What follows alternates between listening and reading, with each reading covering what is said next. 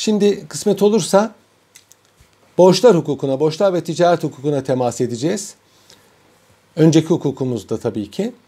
Şimdi arkadaşlar önceki hukukumuzda borçlar hukukuna dair bahisler muamelat adıyla biliniyor. Malumunuz İslam hukukuna, İslam hukuk ilmine fıkıh deniyor. Fıkhın dört bahsi var. Bunlardan bir tanesi ibadat, ibadat, ibadetler. O bizim mevzumuz değil. Ama ibadetlerden bazı mevzular, zekat gibi, cihat gibi o da İslam hukukunun mevzuna giriyor elbette. İkincisi münakahat ve müfarakat. Bundan bahsettik. Aile hukuku, evlenmeler, ayrılmalar. Üçüncüsü muamelat, dördüncüsü ukubat. Ukubat ceza hukukudur. Demek ki muamelat, borçlar hukuku, ticaret hukuku, e, muhakeme hukuku, eşya hukuku gibi çok geniş bir sahayı içine alıyor.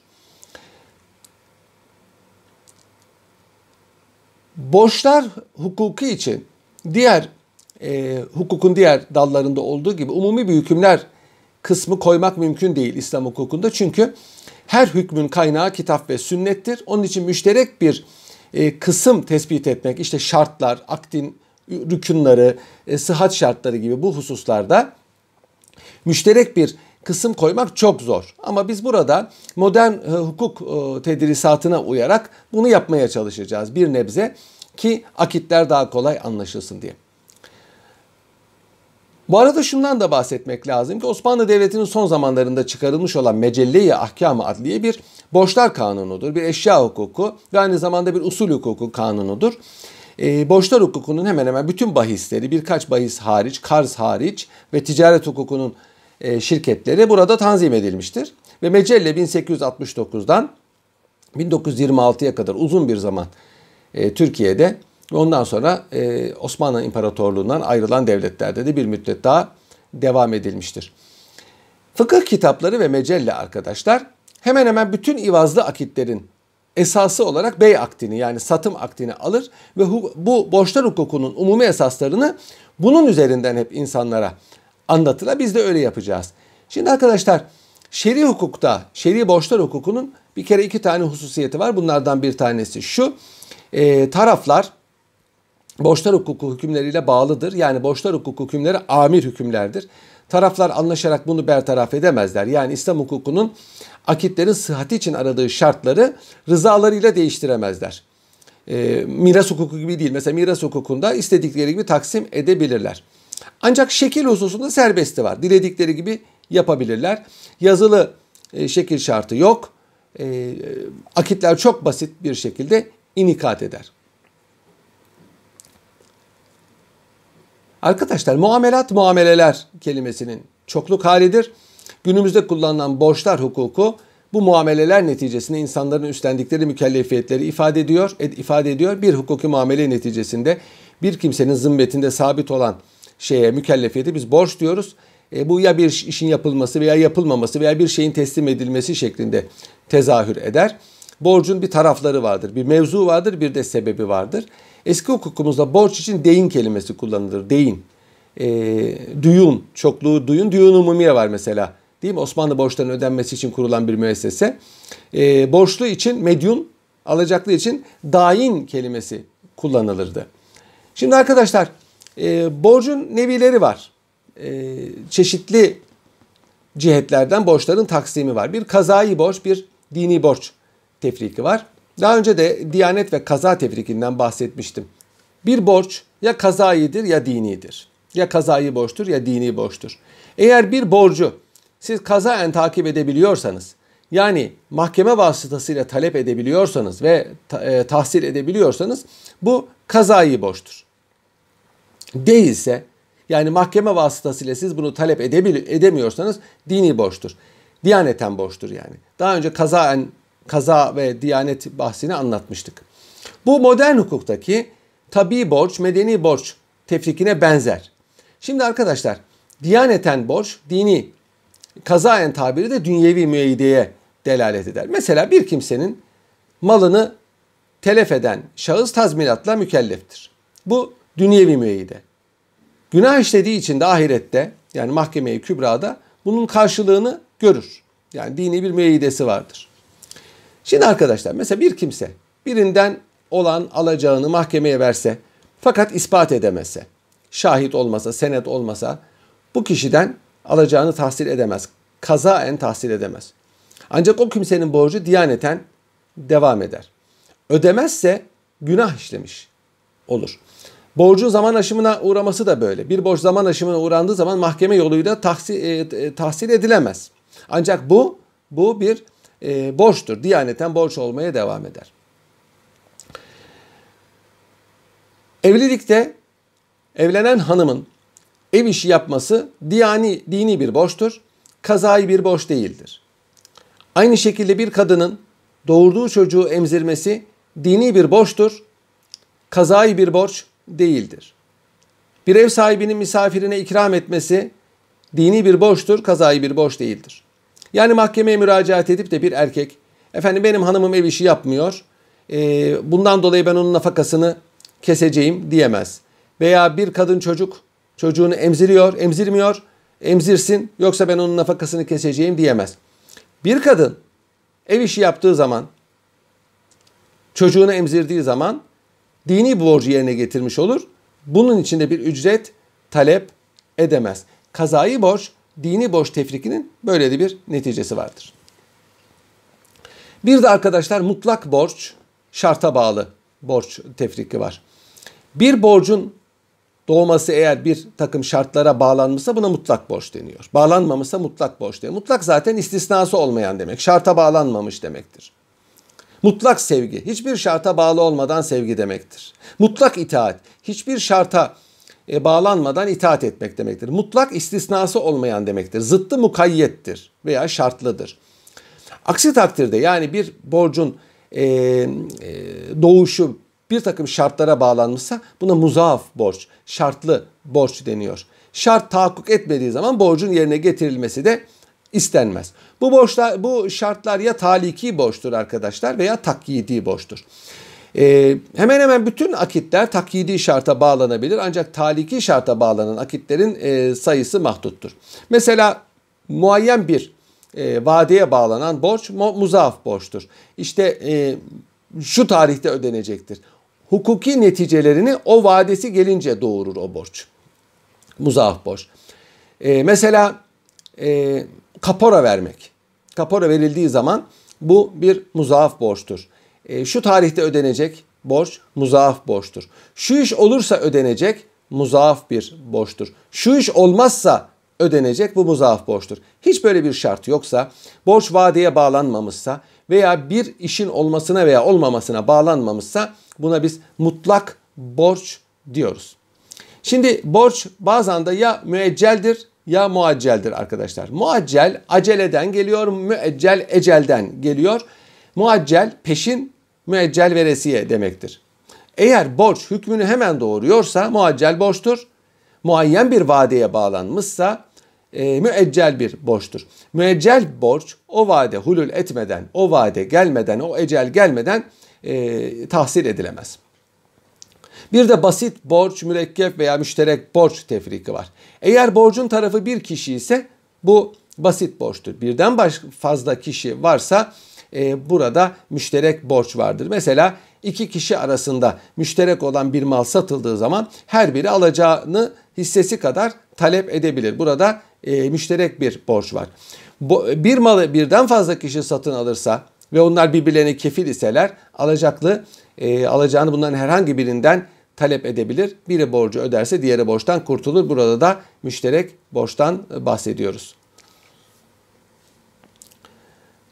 Borcun doğduğu kaynaklar var. Bunların başında akitler geliyor arkadaşlar. E, haksız fiilden de borç doğabilir. Sebepsiz zenginleşmeden borç doğabilir. Kanundan borç doğabilir. Akitler borç doğuran en mühim e, tasarruflardır, muamelelerdir. Akit bağlanmak demektir arkadaşlar. Ukde kelimesini kullanıyoruz. Düğüm demektir. Şer'i hukuktaki vakıf günümüzdeki e, akit günümüzdekinden farklı. Günümüzde akit dendiğim iki taraflı hukuki muameleler kastediliyor. Halbuki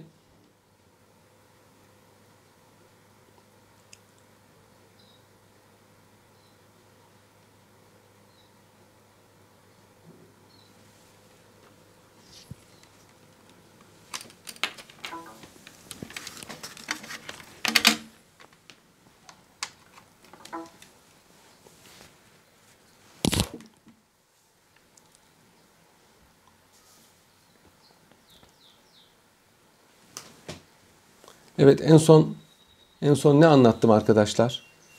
En son ne anlattım? Hatırlayan var mı? Ondan sonra evet. O bitti mi? Peki. Şimdi arkadaşlar borcun borcun e, nevileri var. Bunların başında kazayı borç, kazayı borç dini borç tefriki geliyor. Kazayı borç eğer bir borç mahkeme yoluyla talep edilebiliyorsa kazayı borçtur. Eğer bir borç kazayı olarak mahkeme yoluyla ta- talep ve takip edilemiyorsa dini borçtur. Mesela arkadaşlar e, senet yok, sepet yok, şahit yok. Bir alacağınız var. Mahkemeye müracaat ettiniz. Mahkeme e, ispat dedi yok. O zaman bu borç kazayı olarak talep edilemez. Dini olarak devam eder ama. Yani mahkeme e, davayı reddettiği zaman borçlu oh kurtuldum borçtan diyemez. Dini olarak bu borç devam eder ve buna hükümler terettüp eder. Bu günümüzdeki e, medeni borç tabi borç tefrikine benziyor. Mesela kumar borcu e, bir tabi borçtur. Eski hukukumuzda mesela bir kadının ev işi yapması dini bir borçtur. Kazayı bir borç değildir. Çocuğunu emzirmesi bir kadının dini bir borçtur. Kazayı bir borç değildir. E, Kadın ev işi yapmadığı zaman veya çocuğunu emzirmediği zaman koca mahkemeye müracaat edip de benim hanımım ev işi yapmıyor, çocuğunu emzirmiyor, ben onun nafakasını keseceğim gibi bir talepte bulunamaz veya mahkemeye bunu zorlayın yapsın diyemez. Ama kadın ev işi yaptığı zaman veya çocuğunu emzirdiği zaman da ücret talep edemez. Çünkü bu dini bir borçtur.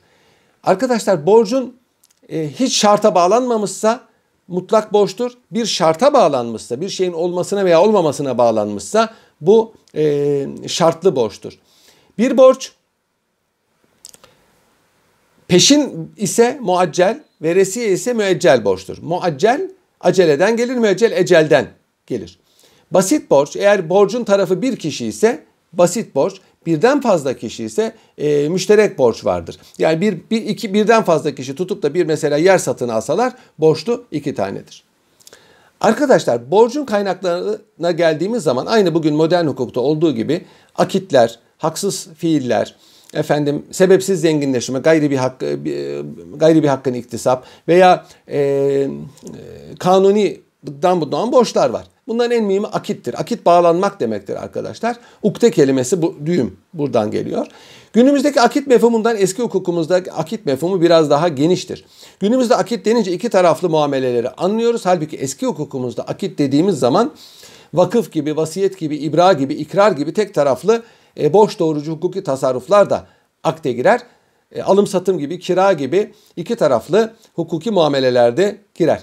Tek taraflı hukuki muamele vaat şeklindeyse arkadaşlar ben sana evimi satarım veya kiralarım gibi mesela veya sana vasiyet ederim, sana bırakırım, seni ibra ederim gibi e, tek taraflı ise bu hukuki bir borç doğurmaz. Vaatler hukuki bir borç doğurmaz. Bunu yapmaya mecbur değildir. Hakiki manada akit e, satışta ve kirada olduğu gibi iki tarafın karşılıklı irade beyanıyla kurulur arkadaşlar.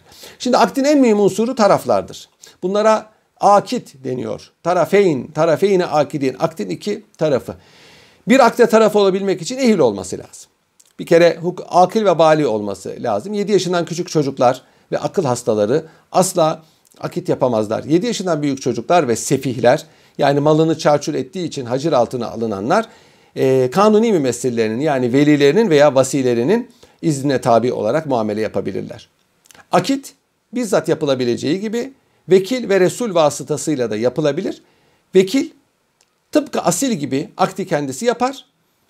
Neticelerini e, müvekkiline devreder.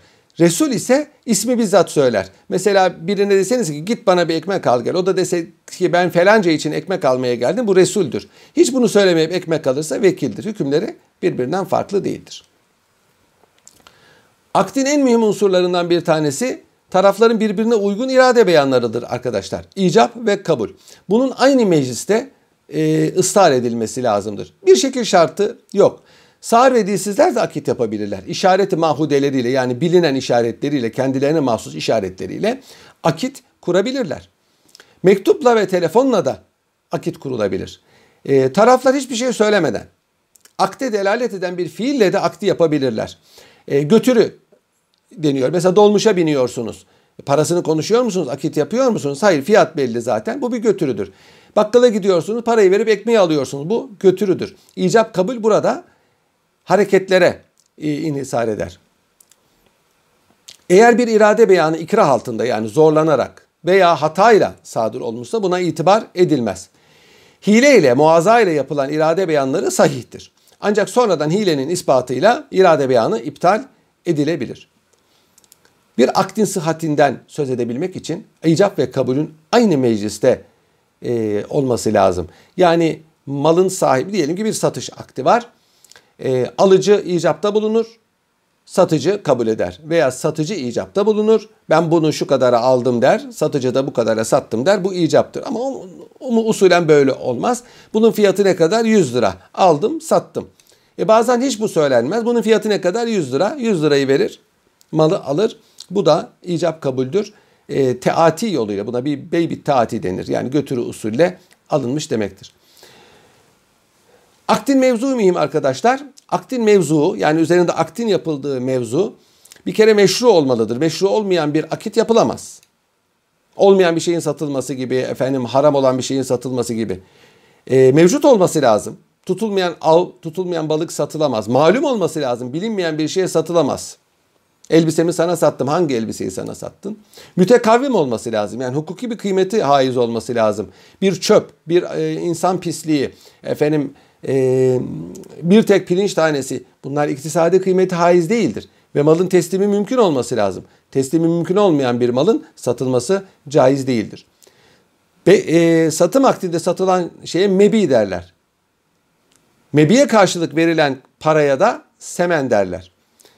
Kira akdinde akdin mevzu kiralanan şeydir. Bu bir hayvan olabilir, araba olabilir, bir ev olabilir veya bir kişinin emeği olabilir.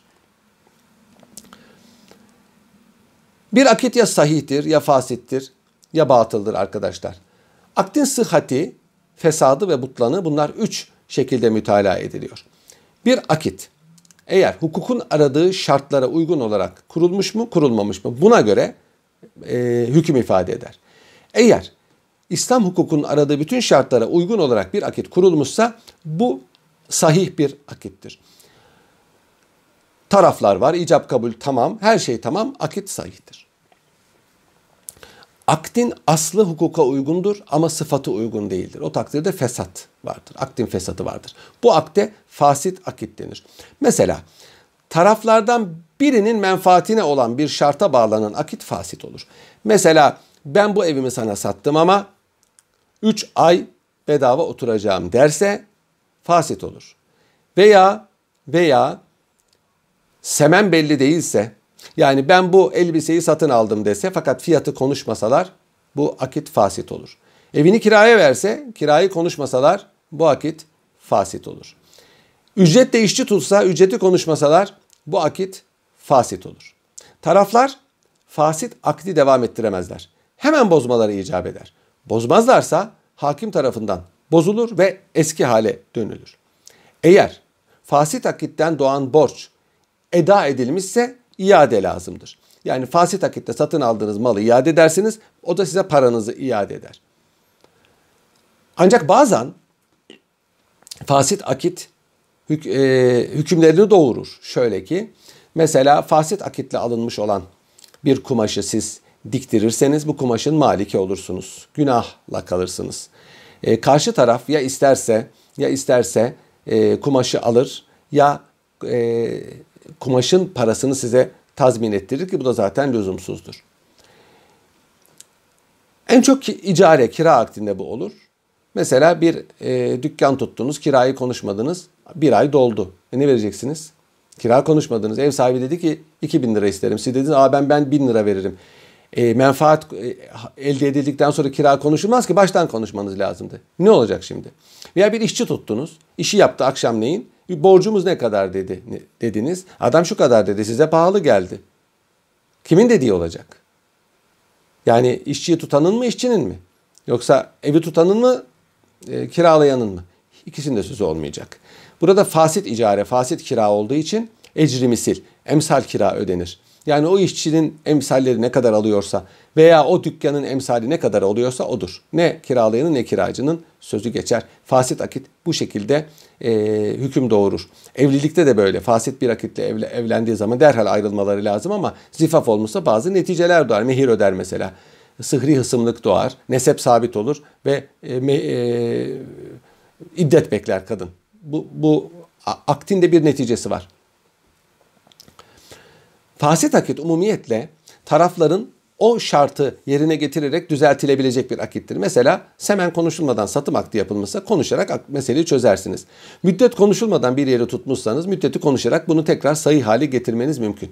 Ancak öyle bir akit vardır ki aslı da sıfatı da şeriata uygun değildir. O takdirde butlan vardır. Buna batıl akit derler. Mesela mevcut olmayan bir malın satılması veya kan satmak e, insanın e, uzvunun, böbreğinin satılması, saçının satılması gibi şeyler hiçbir zaman düzeltilemez. Bu akit batıl akittir. Nitekim bir kimsenin teyzesiyle evlenmesi de böyledir. Batıl bir akittir. Batıl akit hiçbir netice doğurmaz. Taraflar borçları eda etmişlerse geri alırlar. Hanefi mezhebinin dışındaki mezheplerde fesatla butlan aynıdır arkadaşlar. Bir de akdin nefas şartı var. Evlilikte bundan bahsetmiştim. Sahih olarak inikat etmiş yani e, kurulmuş olan bir aktin neticelerini hemen doğurabilmesine biz nefaz diyoruz. Nefaz şartları bulunan bir akte nafiz akit denir. Aktin mevzu üzerinde tasarrufta bulunan taraf bir şeyin maliki veya malikinin velisi, vekili e, ise bu aktin nefas şartıdır. Küçük çocuğun, akıl hastasının veya sefihin kazandırıcı tasarrufları nafiz değildir mevkuftur, askıdadır. Sayı olarak kurulsa bile veli veya vasinin icazetiyle nafiz hale gelir. Yani siz tam ehliyetli birisisiniz, malınızı sattınız, karşı tarafta tam ehliyetli malı aldı. Bu nafiz bir akittir. Hem sahih bir akittir hem nafiz bir akittir. Ancak 7 yaşından büyük bir çocuk bir mal sattığı zaman bu akit sahih de olsa velinin veya vasinin iznine ihtiyaç duyduğu için gayri nafiz bir akittir. Askıdadır. Bir de Fuzuli'nin akti var. Bu da öyle. E, gayri nafiz bir akittir. Mesela bir arkadaşınız dedi ki ya senin araba aldığı, aradığını ben biliyordum. Filanca yerde tam senin istediğin gibi bir araba gördüm. Kelepir kaçırmamak için hemen satın aldım senin namına. Dedi. Buna biz vekaletsiz iş gören diyoruz. Salahiyetsiz temsil. Siz derseniz ki tamam çok iyi ol, yapmışsın kabul ettim derseniz akit nafiz olur. Yok kardeşim ben istemiyorum, düşünmüyorum, vazgeçtim o işten derseniz akit gayrı nafiz olur, e, sahibine döner.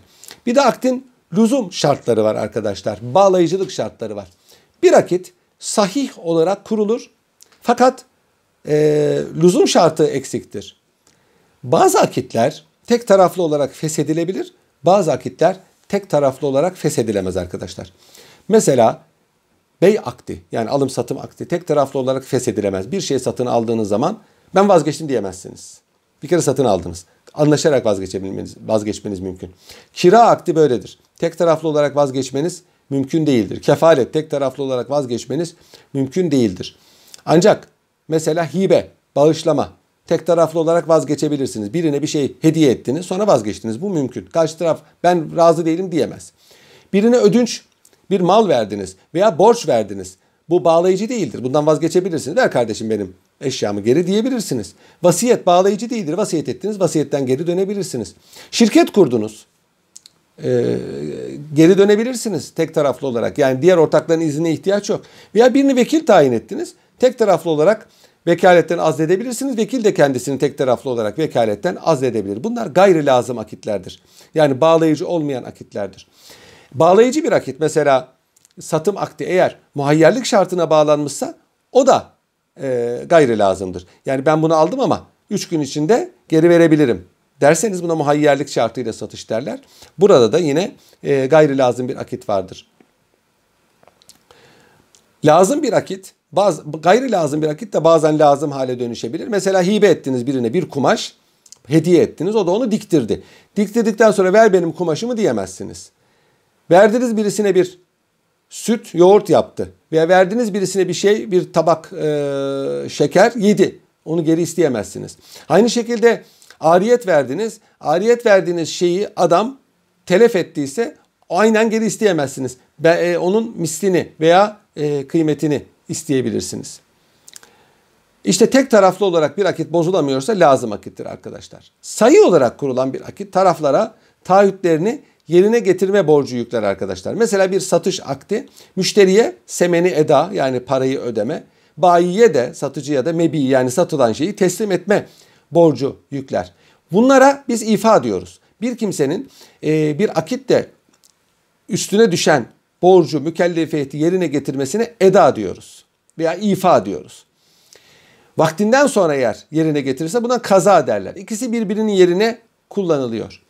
Akitler, akit taraflar akitin üzerine yüklediği borçları e, zaruret olmaksızın ifa etmedikleri zaman mesela karşı taraf semeni veya mebi hapsedebilir. Yani aktin kendine düşen ta, e, mükellefiyetini yerine getirmeyebilir. Yine bir akit mesela bir akitte gabin varsa yani aldatma varsa, hata varsa, hile varsa bu hallerde karşı tarafın fesih hakkı vardır. Tek taraflı olarak feshetmek mümkündür. Akitlerde eğer borcun ifası mesela hizmet akdinde olduğu gibi taraflardan birinin yapması gerekiyorsa bizzat onun ölmesiyle de akit sona erer. Ama alışveriş böyle değil. Alışveriş taraflardan birinin ölmesiyle sona ermez. Tek taraflı olarak feshedilemeyen akitler iki tarafın anlaşmasıyla feshedilebilir arkadaşlar. Buna biz ikale diyoruz.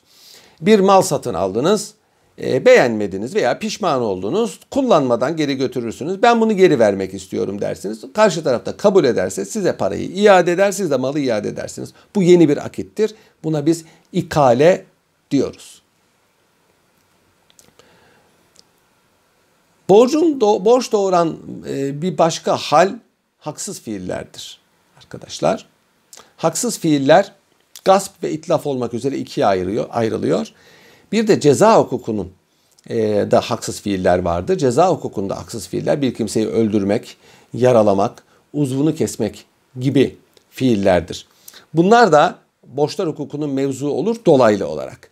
Bir kimseyi öldüren veya yaralayan kimse e, ceza olarak diyet ödeyebilir.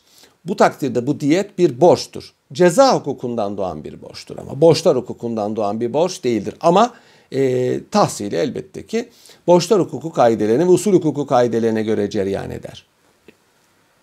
Şimdi arkadaşlar haksız fiillerin birincisi gasptır. Gasp bir kimsenin e, bir malikin malı üzerindeki e, haklı ziliyetliğini ortadan kaldırmak demektir. Buna izaliyet deniyor eski hukukumuzda ve haksız zilyetlik kurmak demektir. Yani bir kişinin malını siz e, alıyorsunuz haksız yere başka bir yere e, götürüyorsunuz. Dolayısıyla gasp ancak menkul mallarda mevzu bahis olur. Ancak İmam Muhammed diyor ki gayrimenkullerde de gasp mümkündür. Siz gidip başkasının e, tarlasını ekersiniz bu size gasp.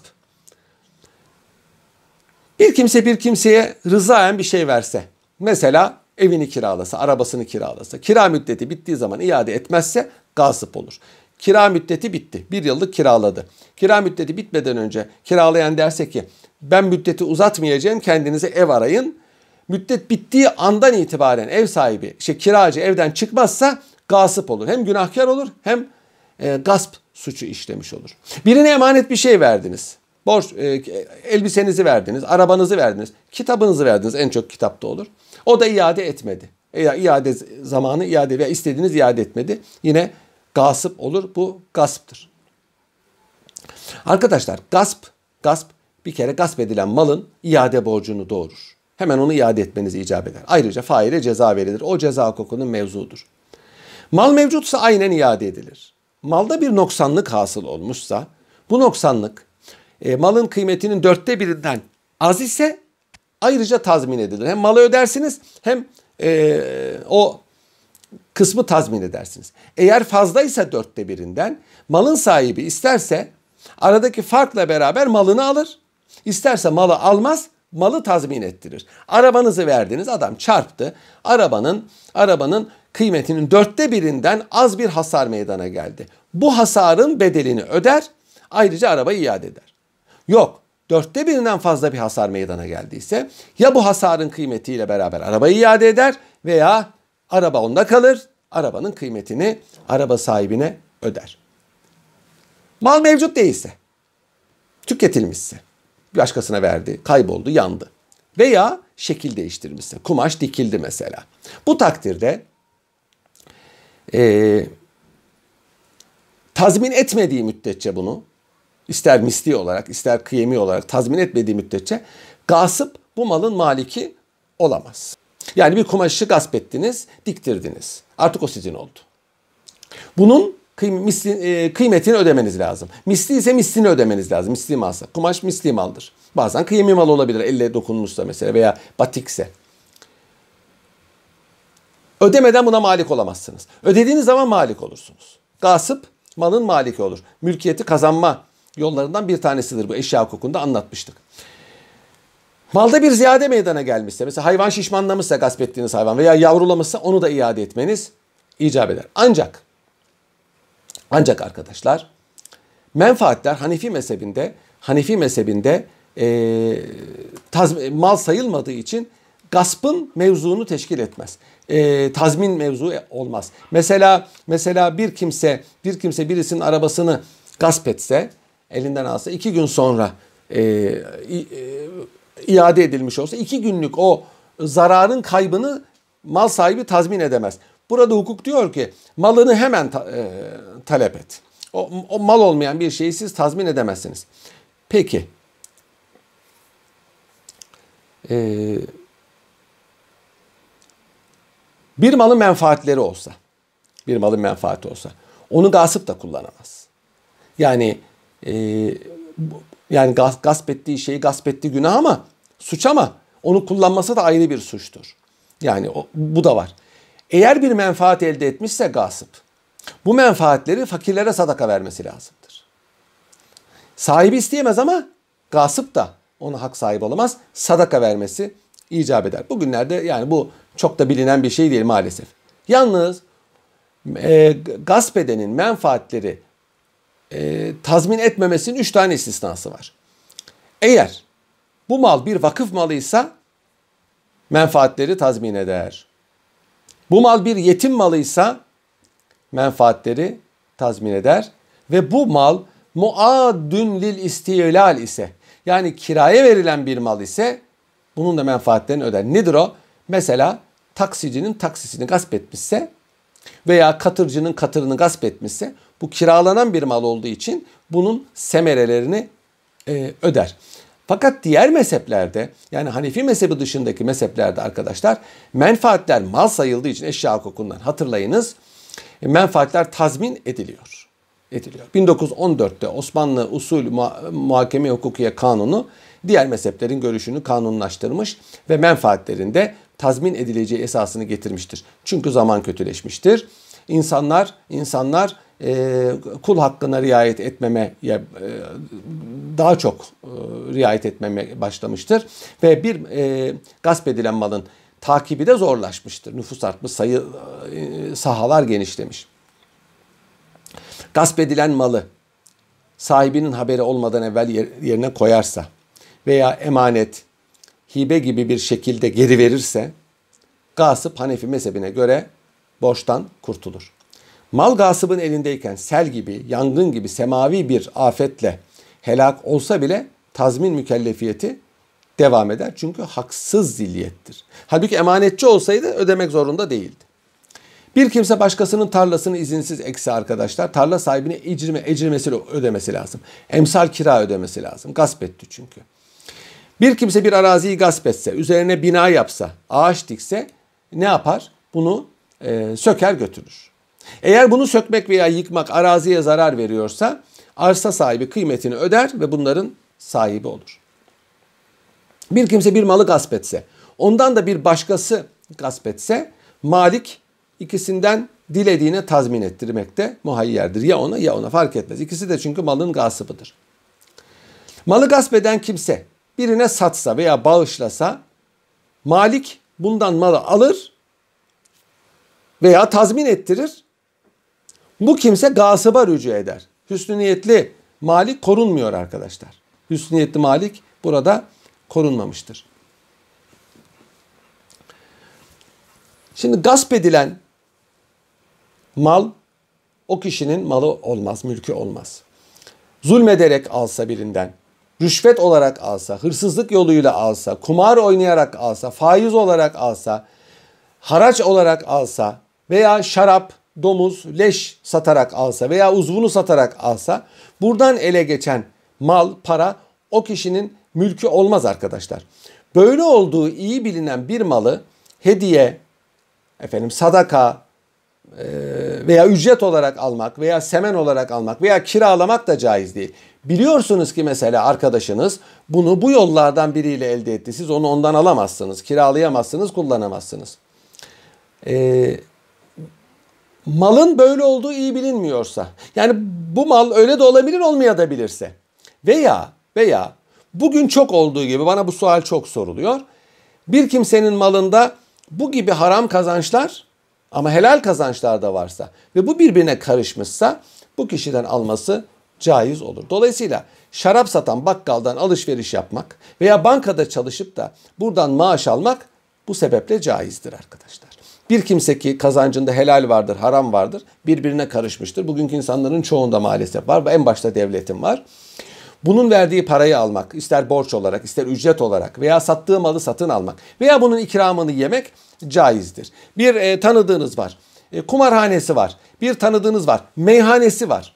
Bunun kazancı haram mıdır? Hayır. Meyhane bile olsa içki satıyor, yemek satıyor. Bunun kazancı karışıyor. Karıştığı için bunun size yemek yedirmesi, bunun size hediye vermesi, bununla muamele yapmak caiz olur.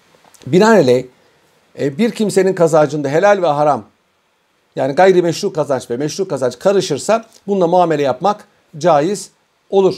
Bunun, bu sebeple şarap satan bakkaldan alışveriş yapmak veya bankada çalışıp da e, oradan maaş almak caizdir. E, bir kimse var, bir tanıdığınız var, efendim meyhanesi var, e, meyhane işletiyor. E, bu size bir şey ikram etse yenir mi? Ve bununla e, muamele yapılır mı? Elbette evet içki satıyor ama içki satmak İslam hukukuna göre caiz değil. Aldığı kazanç e, haramdır. Daha doğrusu şarap satmak. Ama başka şeyler de satıyor. Yiyecekler satıyor. Onların parası helaldir. İkisi birbirine karıştığı zaman bu helal olur. Onun için çok bu şeylere kafa yormamak lazım. Gasp eden kimse, gasp ettiği malın kendisini elde değilse mislini, misli yoksa e, eline geçtiği günkü kıymetini e, kendi meşru malından sahibine ödeyecek. Sahibi yoksa ne olacak? Varislerine tazmin edecek. Varisini bulamazsa fakirlere sadaka verecek. Bunu vermeden o malı mülk edilmesi ve kullanması mümkün değildir. Haksız fiilin ikinci türü arkadaşlar itlaf. İtlaf teleften gelir. Bir kimsenin malını e, tamamen veya kısmen telef etmek, ortadan kaldırmak demektir. İki türlü olur arkadaşlar bu da. Mübaşereten ve mütesebbiben. E, mübaşeret doğrudan demek. Tesebbüben sebebiyet vermek demek. Bir kimsenin elbisesini tutup çekerek çekip yırtsanız bu e, mübaşereten itlaftır. Buna faili mübaşir denir. Doğrudan itlaf eden denir. Tesebbüben itlaf ise bir şeyin e, itlafına dolaylı olarak sebebiyet vermek demektir. Mesela bir kandilin ipini kesse, kandil de yere düşse ve kırılsa. Bu takdirde bu kimse e, mütesebbiptir. Failli mütes bu kişi e, mütesebbip denir buna. Mübaşereten itlafta e, failin mesul olması için kusurlu olması şart değil. Bir de elbisesini yırttınız bilerek bilmeyerek ödemek mecburiyetindesiniz. Ancak tesebbüben itlafta kusur aranır. Şimdi yukarıdaki şeyin ipini kesti. O yere düştü kırıldı. Bilerek kesti onu. Evet kendi kendi kırmadı avizeyi. Kesti yere düşünce kırıldı. Mesuldür. Niye? Bilerek yaptı bunu. Bilerek yaptı. Ama tuttu birisi sizin sizi itti. Siz birisine çarptınız. Adamın e, bir şeyi telef oldu. Siz ödemezsiniz. Siz mütesebbipsiniz ama kusurunuz yok. Kusurunuz yok. Arkadaşlar itlafın unsurları var. Bir kere bir fiil olması lazım. Bu fiilden bir zarar doğması lazım. Bu zararın hukuka aykırı olması lazım. Bu zararla fiil arasında illiyet bağı olması lazım ve failin kusuru olması lazım. Mesela hırsıza yol gösteren veya malın yerini gösteren, zenginin malının yerini gösteren de itlaf etmiş olur. Bazen bir fiilde bulunmamak da itlaftır. Mesela yıkılmaya yüz tutan bir duvar var evinizin. Size söylüyorlar bunu yaptır, yaptırmıyorsunuz. Yıkılıyor birinin malı telef oluyor. Duvarın sahibi bu itlaftan mesuldür. İtlaftan söz edebilmek için teaddi yani fiilin haksız olması lazım dedik. Fiil eğer hukuka uygunsa itlaf mesuliyeti yoktur. Mesela hükümet memuru olan bir kimse, muhtesip denir eskiden buna. Bir Müslümanın şarap yaptığını gördü. Döktü şarapları, şişeleri kırdı. İtlaf yok. Çünkü burada hukuki bir e, e, salahiyetten söz ediyoruz. Nitekim cevazı şer'i damana manidir diyor mecelle. Yani şer'i bir sebeple helak edilmişse birinin malı ödemek mecburiyetinde değildir. Hasta oldu mesela adamın hayvanı öldürdü hükümet. Bu e, veya saldırdı adamın hayvanı öldürdü. Bu tazmin edilmez. Fiille itlaf arasındaki illiyet bağı da mühimdir. Mesela bazen mübaşir ile e, mütesebbip birleşir bir fiilde. O zaman mesuliyet mübaşire yani o işi doğrudan yapana aittir. Mesela bir kimse bir kuyu kazsa. Diğeri de birinin hayvanını bu kuyuya itse, hayvan telef olsa kuyu yapan değil. Oraya iten mesuldür. Bu kuyuyu, bu kuyuyu bahçesine açmışsa o adam, biri düş, birinin hayvanı düşmüş, telef olmuşsa kusurlu değildir. Bahçesine eşti. Ama sokağa eşmiş olsa, sokağa hayvan düşse öldüren kuyuyu kazan öldürmedi, telef etmedi. O mütesebbip, sebebiyet verdi. Ama kusurlu olduğu için çünkü yola kazdığı için e, mesuldür. Yine mesela e, su döktü evinin önüne dondu. Hayvan kaydı düştü veya adam kaydı elindekiler kırıldı. Bu takdirde oraya su döken mesuldür. Niye sokağa su dökemezsin sen? Adamın belki tesebbüp bu ama kusur var. Onun için tazminatla mükelleftir. Ama kendi evinde olsaydı sen millet evine neye giriyorsun o zaman mesul olmazdı. İtlafta da tazminat aynı gasp gibi. Mal mevcutsa aynen e, iade edilir. Mevcut olmaz zaten telef olmuş. Misli ödenir veya kıymeti ödenir. E, malda bir noksanlık olmuşsa yani tamamen e, tamamen telef olmamışsa yine alacaklı e, mal sahibi muhayyerdir. İsterse malını ve aradaki farkı alır, isterse malının tazminini ister. Hayvan bir itlaf yapmışsa arkadaşlar, yani birinin hayvanı, birinin malını veya eşyasına zarar vermişse bu tesebbüben itlaf demektir. Hayvanların itlafında hayvan sahibinin mesul olması için kusuru olması lazım. Mesela seyirci kalmak gibi. Köpek adamın bağlamamış, kusur. Veya köpeği durdurmamış, kusur. Veya veya e, mal ve davar gündüz telef ederse sahibi mesul değil. Çünkü gündüz mal ve davar yayılırlar. Sen mallarına sahip çık. Ama gece telef ederlerse o takdirde sen mesulsun. Niye ahıra koymadın? Niye bağlamadın? Hayvanlar gündüz yayılırlar mesela. Mesela bir adam ata binmiş, atı mahmuzluyor. At malla bir şeyi çiğniyor ve telefine sebebiyet veriyor. Burada mübaşeret itlaf var. At sahibi e, bundan mesuldür. Birinin hayvanında yük var. Çinçi çanak. Birisi haksız yere vuruyor hayvanı. Hayvan coşuyor ve çinçi çanak kırılıyor. İşte bu da tesebbüben itlaftır ve kusur olduğu için tazmin eder. Bana ne kardeşim hayvan kırdı diyemez. Eşyanın itlafından da eşyanın sahibi mesuldür. İşte biraz evvel misal verdim. Duvar yıkıldığı zaman duvarın sahibinin ödemesi lazım. Ee, mesela sırtındaki yük bir adamın kaysa, birinin eşyasının üzerine düşse zarar verse e, bu, bu takdirde bu takdirde eğer e, tedbir almamışsa takatinden fazla yük yüklemişse bunları öder. Mesela umumi yollara alışveriş yapıyorlar. E, masa koyuyor mesela adam. Eşya koyuyor. Bundan dolayı birinin başına bir zarar gelse öder. Mesela geçenlerde oldu. E, ev sahibi kapının dışına çöp koymuş. Halbuki bu apartman adabı bilmiyor insanlar.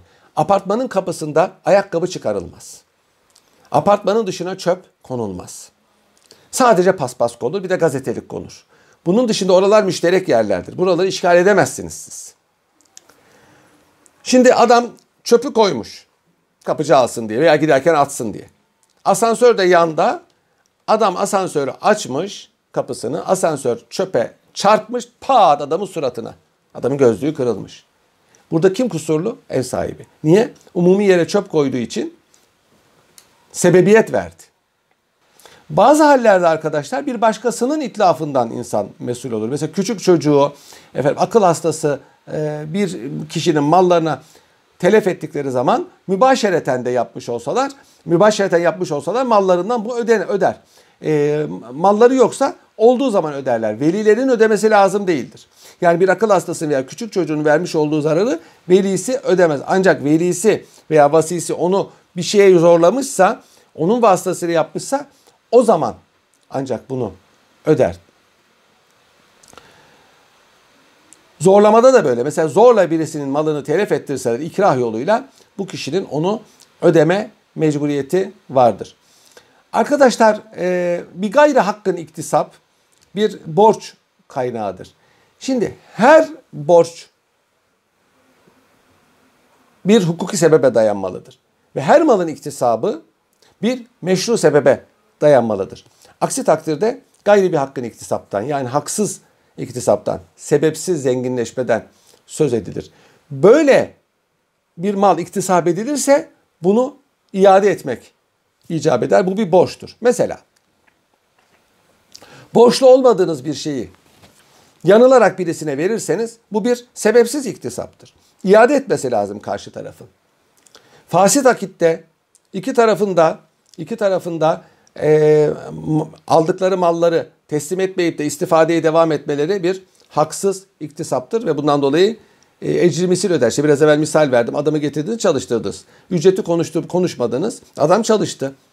Kardeşim kusura bakma fasit akit bu. Senin benden hiçbir alacağın yok diyemezsiniz. Neden? Haksız iktisap var adamı bir gün çalıştırdınız. Ecri misil ödemeniz lazım.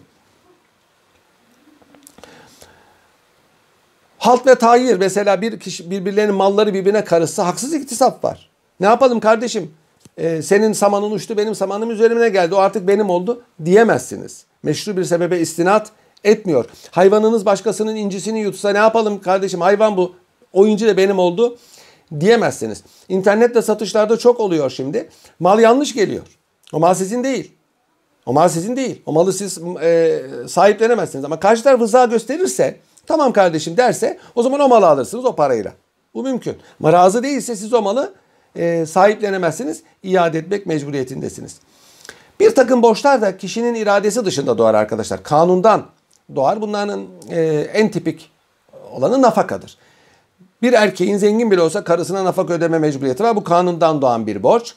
Çocuk fakirseler anne babaya nafaka verir. Yine anne baba çocuğuna fakirse ve çalışamayacak durumdaysa nafaka verir. Fakir ve çalışamayacak durumda olan yakın akrabaya, amca, dayı, hala, teyze, kardeş, kardeş çocuğu gibi nikah düşmeyen akrabalara nafaka vermek kanuni bir borçtur. Bana ne kardeşim diyemezsiniz. Bir de cuale var. Cuale çok eski hukukta kaçan köleyi bir kimse yakalayıp getirdiği zaman köle sahibinin ona e, bir mükafat vermesi mecburidir. Yani ben vermiyorum kardeşim sana kim dedi git benim e, kölemi tut diyemez.